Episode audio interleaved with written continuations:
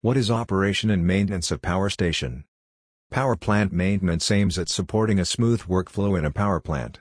It involves procedures such as routine inspection, equipment adjustment, repair or replacement, and general systems integration and monitoring. If you work in a power plant, you could recognize the significance of all the plant's assets.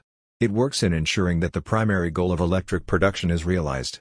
For this reason, you should implement maintenance strategies that comprise most of the requisite components. Visit now on website Compact PowerTech Private Limited Bhopal to learn more about the services of operation and maintaining a power plant.